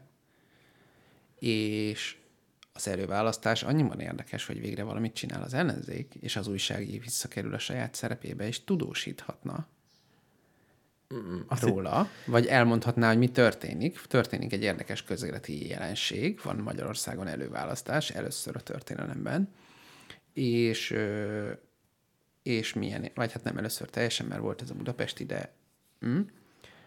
és, és, az, és visszakerülhetne az újságíró abba a szerepébe, hogy tájékoztatja a nagy érdemű közönséget az eseményekről, uh-huh. és éppen emiatt engem zavar, hogy aktivistaként működik az média, és tuti biztos vagyok benne, hogy ugyan lesz egy előválasztás, amiről szerintem van értelme beszélni egy csomó szempontból, de szerintem az nem jó, hogy a média valószínű, hogy egyik vagy másik jelöltet propagálni fogja. Vagy hát szóval segíteni fogja. Tehát most ugye felbukkant Karácsony Gergely interjúk gyakorlatilag mindenhol, meg mit tudom, uh-huh. nem tudom, a Dobrev Klára interjúkat nem láttam, mert mint hogyha rajonganék a Dobrev Kláráért, de mármint egyáltalán nem rajongok, nem tudok róla semmit igazából, de mindegy. Nem kívánom őt miniszterelnöknek, mármint Dobrevet, Ö, de, de hogy szerintem a médiának nem dolga, hogy kiválassza a miniszterelnök jelöltet. Biztos nem dolga, de szerintem ezt, ez a frusztráltság motiválja bennük, Az biztos. hogy végre van valami.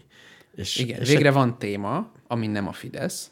És, és vég, végre, Végre lehet, igen. Tehát végre van nyilván- súlyom. Igen, az biztos, hogy ezt érzik, hogy végre van súlyuk.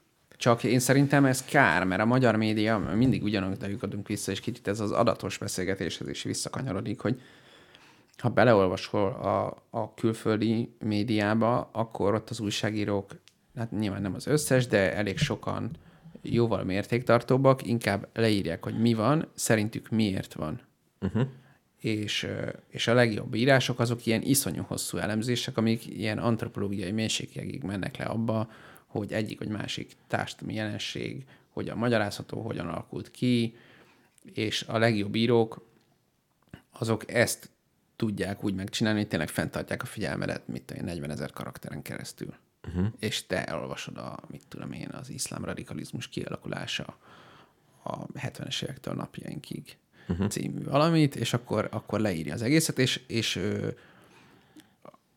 mit tudom én, és az, hogy, hogy az amerikai külügyminiszter, amit mondott, ami egyébként nyilván kapcsolódik ehhez, hogy minden közlekedni bármi, akkor nem, nem az a reakció, hogy az amerikai külügyminisztert ö, úgymond gúnyolják, vagy hát szóval, hogy politikailag, hanem elmondják, hogy szerintük ez, ez az érrendszer, ez ennyiben téves, ennyiben nem. Mm-mm. És én ezt várnám egy újságírótól, hogy alapvetően a, a valóság leírására törekedjen. Most a HVG-ben volt egy indulatos cikk, mert Orbán úr egyszer azt mondta, hogy ugyanakkor a, a sajtószabadság nálunk, mint Németországban. Ezt már elég sokszor mondta.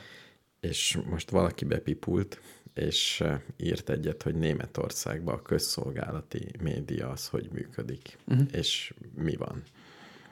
Ez, és ebben látszik a teljes fölháborodása, hogy ezt egy lapon lehet említeni. A hát de ez csak meg... egy dolog, de hát ugye most ért, ez ennyiben mondjuk megéri, megérdemlik a, a, a kvázi aktivista hozzáállást az újságíróktól a média politika szempontjából. Hogy ugye most tegnap volt az utolsó operatív törzsös Igen. sajtótájékoztató, aminek ugye az volt az egyik szórakoztató tulajdonság, hogy a sajtó nem vett rajta részt. Tehát tulajdonképpen amit mi most csinálunk, az is egy sajtótájékoztató ebben az értelemben, hogy mi elmondjuk, hogy mi van, a sajtó meg ha gondol, írásban föltett kérdéseket, és Igen. ezeket időnként... Várjuk. Lehet írni. Lehet írni, és szoktak lehet. is írni, és ezekre néha válaszolunk. És, ne... és mi a probléma? Hát nem, nem tetjük be az összes kérdést. Nyilván. Ezt nem gondolhatja senki. Szóval azt tanácsoljuk az e- ellenzéki sajtónak, hogy ne a frusztráltságát, meg a lelkesedését ne királycsinálóként vezesse le, hanem igen. próbálja a BBC standardjait alkalmazni az hát előválasztás igen. során. De, de tök érdekes az is, hogy a, a mondjuk a Telexes interjúban a Karácsony Gergely ott például szerintem tök érdekes úgy végigolvasni, vagy, vagy azzal a szemben is megnézni, hogy az újságírónak nyilvánvalóan vannak preferenciái, ez tökre világosan átjön, a Karácsony Gergely pedig nem bírja levetközni a múltját, és ő meg elemzői típusú állításokat is tesz. Tehát ő, mint egyébként állítólag jó politikai elemző volt, ezt én nem tudom úgy megítélni, mert nem ismerek túl sok politikai elemzőt, meg mit tudom én. De nyilván van egy, egy elemzői attitűdje, nem véletlen, hogy ő volt az első, aki megmondta, hogy gyerekek, technikai koalíció, előválasztás, stb. Mert ő, ő, mint elemző, elég hamar átlátta, hogy a választási matematika így működik, máshogy nem működik, köszönjük szépen. Nem kell szeretni, hanem ez van. Uh-huh, uh-huh. És ez a fajta Egyébként ez még lehet, hogy előnye lesz a Karácsony Gergelynek ebben a folyamatban, hogy politikai folyamatokat átlát és képes kiemelni azt a részt, ami eldönti az adott kérdést, de tulajdonképpen ez nem egy politikusi működés. Igen. Ezt kellene az újságírónak csinálnia szerintem. Hát, vagy egy tanácsadónak, vagy... De mint az újságírótól én azt várnám, hogy magyarázza el nekem, hogy ja, miért, miért én, kell? aki egy választópolgár vagyok, elkötelezett bizonyos politikai irányzat iránt. Ö, miért van az, hogy az a politikai párt, ez nem létezik az a politikai párt, de az a politikai párt, akit, akit én amúgy bírnék, annak miért kell koalíciót kötni egy segfejek gyülekezetével, uh-huh. ö, és én miért, miért ö, számomra pro és kontra, mit tudom én, rászavazzak-e a két farkú kutyapártra, akik 10 millió szempontból szimpatikusabbak, de azért most az aktuális helyzetben nem teljesen biztos, hogy ez a legjobb döntés, amit meg lehet tenni. És akkor mit kellett volna Karácsony Gergőnek mondani, hogyha nem török eh, Gábor hasonmásként? Azért nem csinálta teljesen azt, de csak így megjelennek ez is. Hát... Például elmondani, hogy hogyan tudok beleszólni a politikába. Négy Ezt éven nem kérdezték tőle. A... Hát igen, nyilván egy politikusnak arról kéne beszélnie, de erről egyébként beszélt is valamint. Nem, nem olyan rossz interjú. Mármint szerintem a karácsony jól válaszol elég sok kérdésre. A, de hát neki arról kéne beszélni, hogy ő mit gondol, hogy mit kellene csinálni, per Igen. ő mit csinálna, per eddig mit Igen. csinált. Nekem, nekem ez kéne. Igen. Ezt várnánk egy politikustól, és az, az ilyen esélylatogatás, meg taktikai okosságok, ez is valamennyire politika nyilván, mert azzal, hogy a taktikáról beszélsz, azzal a taktikát formálod is, de mégis Meg más is akkor kénytelen ehhez igazodni, ha már te ezt mondod. De, de az biztos, hogy van egy ilyen csábító jelenség, hogy Karácsony Gergelye jól lehet politika elméletről beszélni, meg, meg politológiáról, meg választási Tehát rendszerek matematikájáról. Egy, egy kényelmes interjú alany. Igen, ő is komfortos benne, az újságíró is jobb szereti, hogy most akkor izé, lemegy a kötelező gyurcsányozás, hogy akkor Ja, mi mondjuk, van. Mondjuk ez egy nagy veszélye lehet az, az újságírónak, mert én is azt csinálom, azt a munkát csinálom először, ami, amit szí- szívesen csinálok, Igen. és a többit, mintha fogamat húznák, Igen. és megpróbálom hátra nyomni. És egy újságírónak meg a sarkára kell állni, és a kellemetlen, meg a kellemes melókat ugyanannyit csinálni. Igen. Nehéz dolog. Nehéz dolog ez az újságíró. Így szakma. Azt hittem egyszerű. Ja. És, és egy- egyébként érdekes, hogy például azt, szerintem az érdekesebb mondjuk az előválasztásban, hogy azt, hogy Amerikában ugye már nagy hagyománya van az előválasztásnak, és azok a jelöltek, akik ott elindulnak, azok késhegyig menő vitákat folytatnak, és utána megvan ennek a drám, dramaturgiája, hogy aztán a győztes mögé többnyire felsorakozik az Igen. összes. Sőt, ugye érdemes nyomni minél többet, mert minél több ideig benn maradsz, annál nagyobb pozíciót kapsz utána. Igen. Akkor alelnök leszel, hogyha te vagy az utolsó előtti, aki kiszáll. Igen, és a háttérben azt hiszem van valami szabály, hogy azok, akik kiszállnak a versenyből, azok jobb értelemben valahogy nem is szállnak ki, tehát, hogy van egy ilyen izé, hogy, hogy valójában a, a küldött gyűlésen nem, nem, nem ismerem, csak egyszer olvastam, hogy a Bernie Sanders miért olyan későn szállt ki, amikor már lehetett tudni, hogy úgyis uh-huh. a Joe Biden fogja megnyerni, vagy hát valószínű. És akkor elmagyarázták, hogy azzal, hogy nem száll ki technikailag, azzal dö, dö, dö. Tehát egy ilyen tök bonyolult rendszer van, és a- ennek az egész politikai drámája, ez, ez a politikusi munka valójában. És engem tökre érdekel, hogy mondjuk a, a most e- persze az Együtt legyőzzük Orbánt című műsor megy, de most még, amíg nem ment le az előválasztás, én azt remélném, hogy elmondaná Dobrev Klára, hogyha esetleg mégiscsak ő lenne a miniszterelnök, akkor mi lenne? Hát meg leülne A meg B, és elmondaná, hogy én így gondolom, én meg így gondolom. A másik meg így gondolja. Igen, de most ugye annyira félnek, hogy a nagy összefogás megszületett, ami mondjuk értem, hogy miért félnek, hogy megszületett a nagy összefogás, de hát itt Na, ez azért ö, ö, nem is tudom, nem áll olyan nagyon stabil lábakon, vagy hát össze lehetne. Azért látom az összeveszés lehetőségét ebben a sztoriban. úgy várom egy olyan vitát, általában várok egy olyan vitát, amikor két ember vitatkozik, és hol ennek a pártját tudom, azt mondom, hogy ú, tényleg, uh-huh. ú, tényleg. És így pattogok Az jó lenne. balra. És ilyen, olyan régen volt ilyen élmény. Most inkább az van, szerintem az rendkívül szórakoztató volt a a Válasz Online-on egy interjú, a 12. kerületbe indul a Hajnal Miklós az a Momentumból, meg egy csaj a pálinkásnak a pártjából, és elnézést kérek, hogy nem tudom a csajnak a nevét.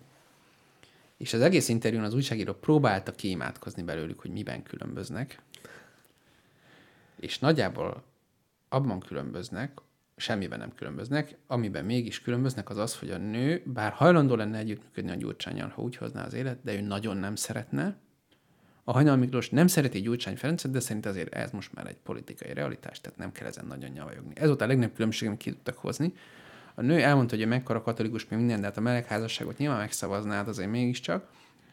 Tehát pedig az újságíró elég magas labdát dobott föl neki, hogy ha ő katolikusként pozícionálja magát a politikában, akkor nyilván például a melegházasságban csak nem ért egyet a Hajnal Miklóssal, de, hát, történetesen, de tehát nem különböznek semmiben. Most be van mindenki szarva, hogy nehogy túl mélyre menjen az, hogy miben különbözünk, Tudod, mert akkor... ez, ez azt mondják, hogy az egyszerű youtuber, uh-huh. akinek egy milliárd követője van, uh-huh. annak egy célja van, hogy ne foglaljon semmi olyan dologban állást, ami egy picit is kritikus. Mert akkor, akik nem értenek vele egyet, elveszti azt a 10% feliratkozót. Ha azt mondja, hogy én most Coca-Colát iszom, Ezért nem mondja azt, hogy Coca-Colát iszom, abban nyilatkozik meg, amiben az Ez emberek tényleg így van? 99%-a.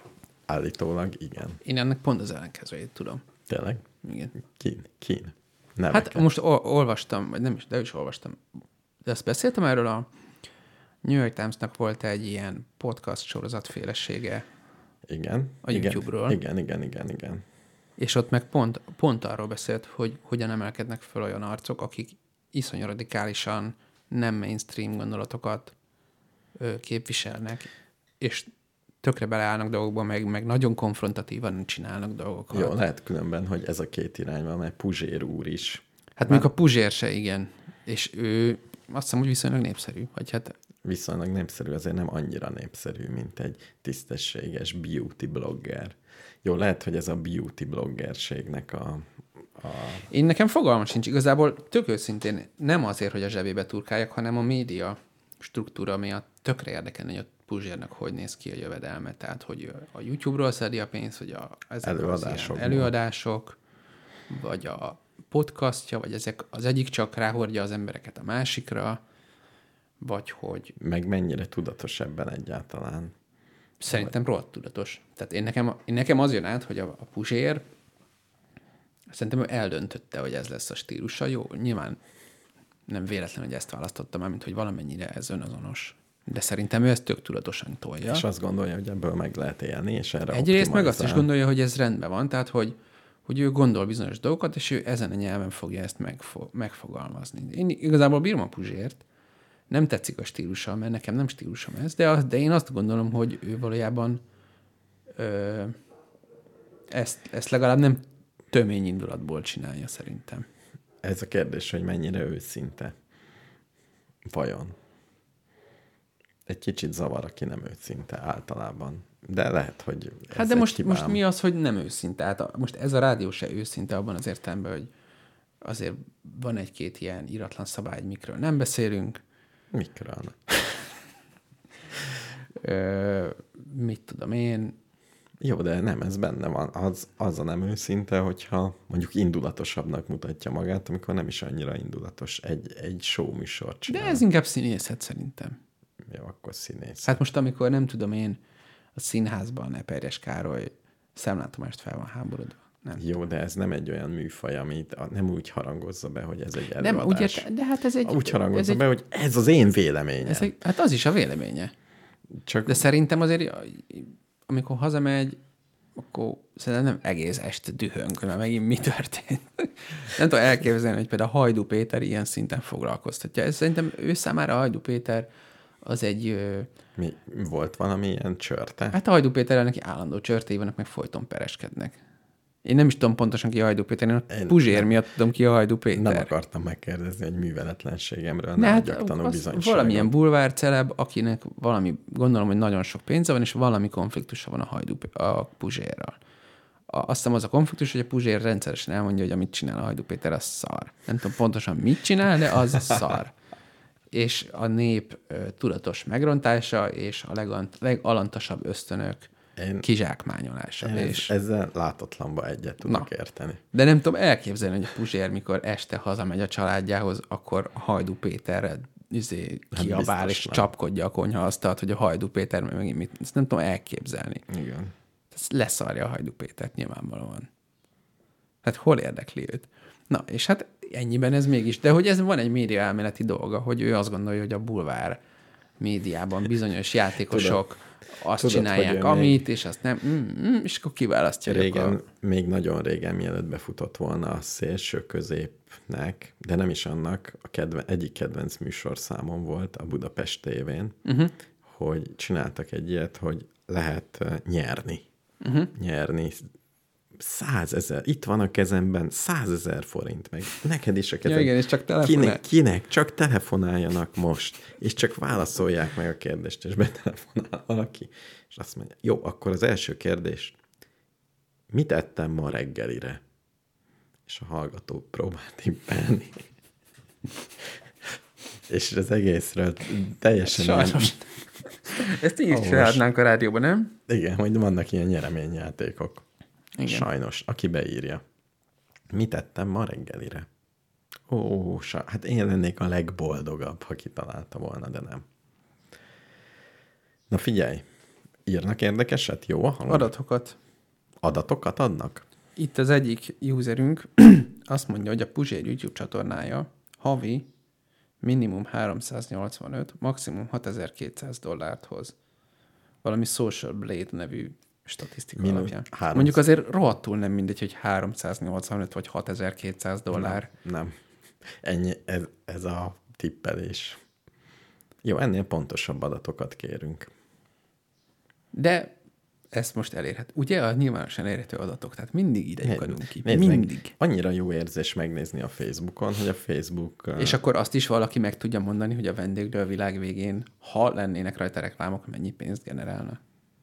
Lehet. Vagy valamilyen módon mennyi pénzt generálna. Szerintem előbb-utóbb. Vagy van igen. ilyen Patreon generátor, hogyha felraknám magunkat a Patreon, akkor mennyi pénz jönne? Persze, Elméletileg. persze. De megnézel egy hasonló podcast, De hasonló... nincs szem- hasonló. Ó.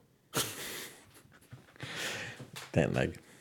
Na, szolgálati közlemény, miközben olvasod. Igen, mínusz 5 perc fogunk át, mínusz 6 perc van hátra Jó, ez a szolgálati közlemény, hogy lehet, hogy hétvégén megyünk repülni. Az is lehet, hogy nem. Az is lehet, hogy nem. De ha megyünk, akkor lehet, hogy lesz élőadás előtte meg utána.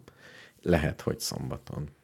Az is lehet, hogy vasárnap. Az is lehet, hogy vasárnap. Tehát ezek, ezekre érdemes várni. Nekem például sűrűsödik a szombatom elég masszívan.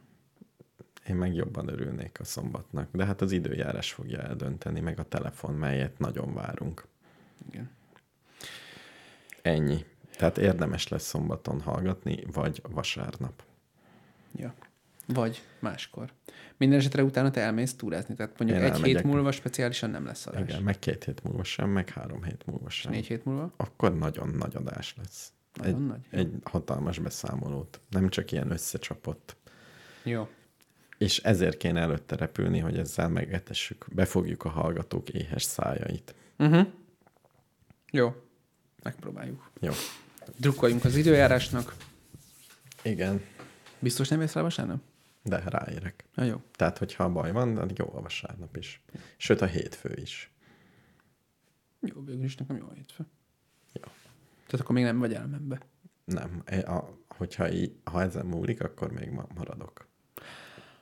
Ez nagy lelkű. Ugye? A repülés. A repülés. Ritkán repülök. Egy Jó. Trabant motorral a hátamon. Nem csodálom. Én például még nem is sétáltam, Trabant motorral álltam, hanem hogy nem repültem.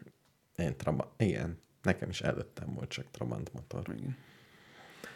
Jó van. Na, akkor ö, nagyon szép napot az összes hallgatónak. Ja, egy zenét, még egy záró zenét be kell raknom. Melyiket választod? Van egy jazz. Nagyon hosszú, Jazz. de az elejénbe, elejébe biztos tetszeni fog. Mi az, hogy dub?